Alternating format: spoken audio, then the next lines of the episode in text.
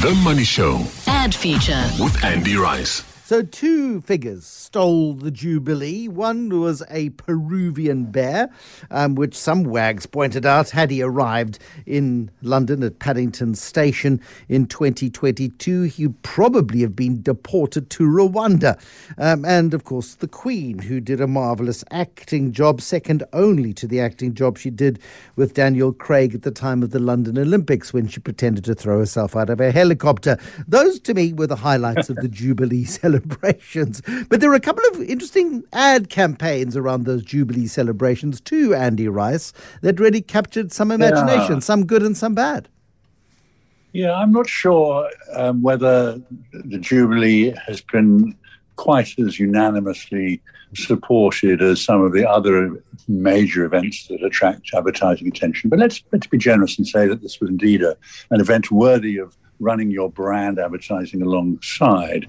And there were a couple, there's always an opportunity in these topical ads to be a little bit humorous, lighthearted. And, um, well, you know, one of them was McDonald's. McDonald's, um, uh, very well known brand, and very well known payoff line, which is We're Loving It. And of course, if the Queen's version of that were to be published, as it was indeed on a massive, great billboard in London, it said, One's loving it, McDonald's, which I thought was. I thought was a nice play and a nice adaptation of the of the sort of uh, streetwise and and mainstream uh, line. Uh, uh, we're loving it to, of course, the, the, the royal version. One's loving it, and that was just one example. There was then there was the um, uh, the company Heinz, you know Heinz, the sauces and condiments and everything else, nice and yummy company. Well, they had uh, a couple of product packaging changes which they introduced for the duration of the celebrations around the Platinum Jubilee. And so it was that um, HP sauce became HM sauce, Her Majesty's sauce. clever, clever, clever. And they and they relabeled a, a considerable quantity uh, to justify this, I suppose. And another one from the same stable, salad cream became, I think you can guess it, Salad Queen? Queen. Oh, that getting, I'm, I'm getting into this advertising thing. It's easy. well, it's easy if you've got nice, big, massive uh, national events every every week, which people are, um, are keen to be involved in. Yes, but uh, certainly not quite as many uh, examples I could find from a fairly cursory, admittedly, um, search on, on online for. Uh, for more examples, but those, those there was a third one actually that probably is worth looking at, which was the, the Sunday Times and the, the this is the London Sunday Times and the London Times Daily, not the same newspaper as we have here, but they did a big promotion to to uh, publicize a giveaway. Um, a special brochure to commemorate uh, this remarkable by any standards of platinum jubilee 70 years. Um, but what they did very cleverly was they took all of the uh, photographs they could find of her majesty from their archive and photoshopped them in such a way that they appeared to be excuse me appeared to be in the same uh, same place at the same time. So you have uh, the the current queen the one who uh, was seen in a in that uh, that Shakespearean effort with with um, not Basil Brush. He's he's my favourite. I mean Paddington Bear, um, but a, a, a shot of her at her current age shaking hands with her own self, um, sometime. Uh, much younger uh, part of her reign, and there, there's a lovely shot of seven different Queen Elizabeths from seven different eras getting onto the um, the classic wave as you get on board the, the royal jet.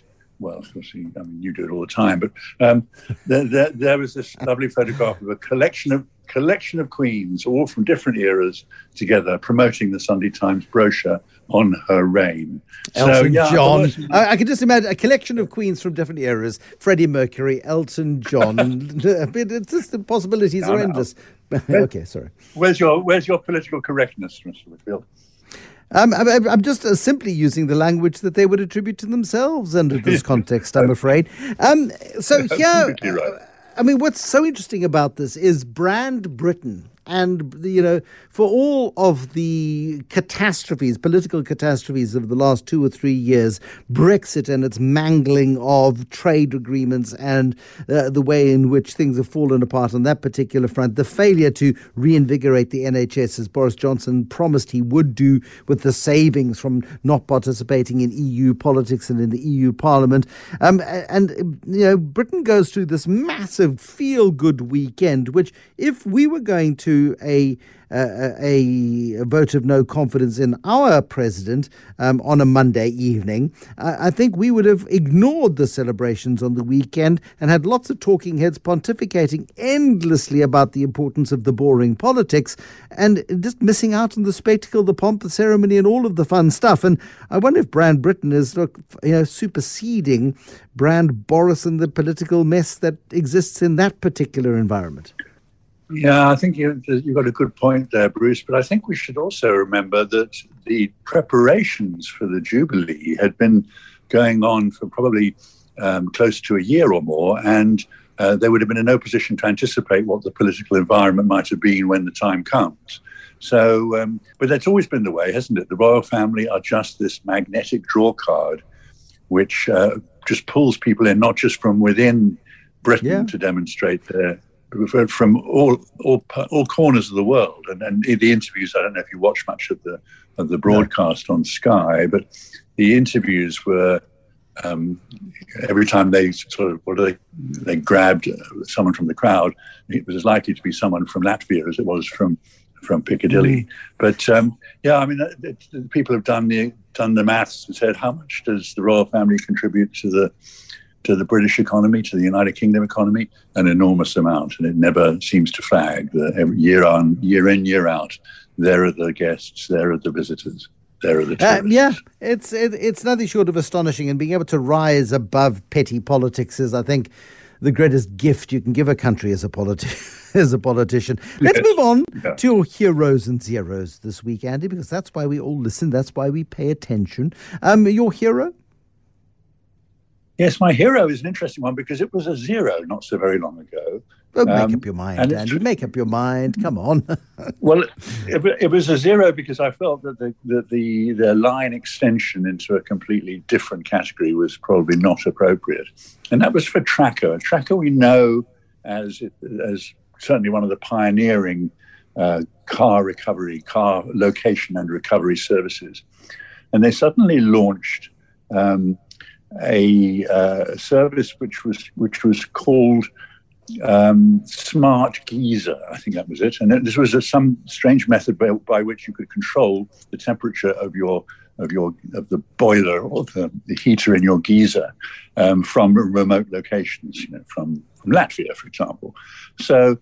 Um, I just felt that this was a little bit down market um, and, and not quite carrying through the uh, the, the real strength of Tracker. Well, they whether they've abandoned that campaign, I don't know, but they've got a new campaign they're running at the moment, which is, I think, much much uh, more shows more understanding of the requirements of a, of a decent advertising campaign, and um, it's it's got a it's got a visual language which I think is attractive, which is a yellow.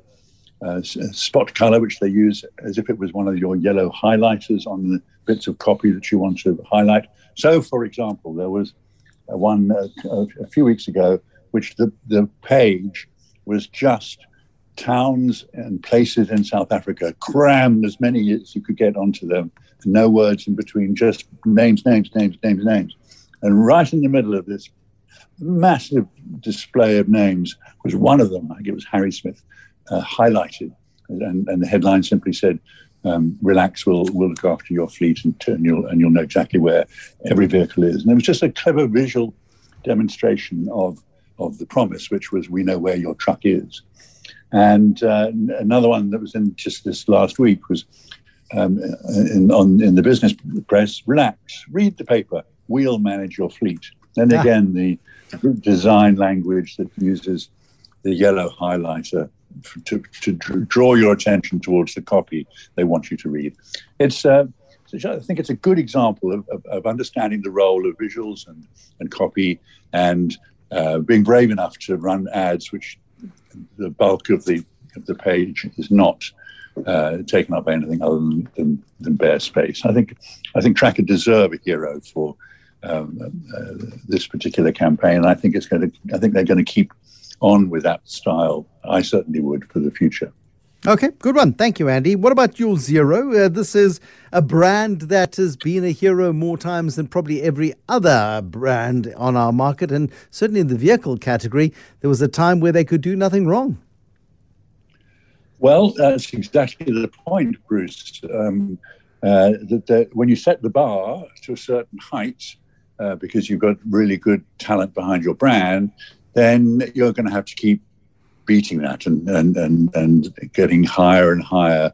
Um, I mean, you would know that as an, as an author of two books, Bruce, that you have to. Each one is, is difficult, is more difficult than the one before. But in this particular each, case, each, each word and, is more uh, difficult than the one before, Andy. It's not each book; it's each bloomin' word. Yes. Yes, there was a copywriter who was asked how he wrote such great, uh, great copy, and he said, "It's simple. I, I just stare at a blank page until a drop, drop of blood appears on my forehead. Is that the way you write books? Probably. Precisely. Uh, no, Staring at a blank page. From every yes. pore. Well, anyway. Every pore. Anyway, we're distracted. Back, back to the subject at hand, which was Volkswagen advertising. So they, they're launching a couple of new new models um, one completely new one called the Taigo, I think it is, uh, that's the correct pronunciation, T A I G O. It appears to be a, a small coupe like SUV. And there's a television campaign to launch it, which um, has a rather predictable structure and, and narrative. A, the, our heroine is uh, in, a, in a miserable office environment and just wants to get out and get some freedom. And what vehicle provides that freedom after office hours? Well, of course, it is the Volkswagen Taigo. Tago, Tigo, I don't know.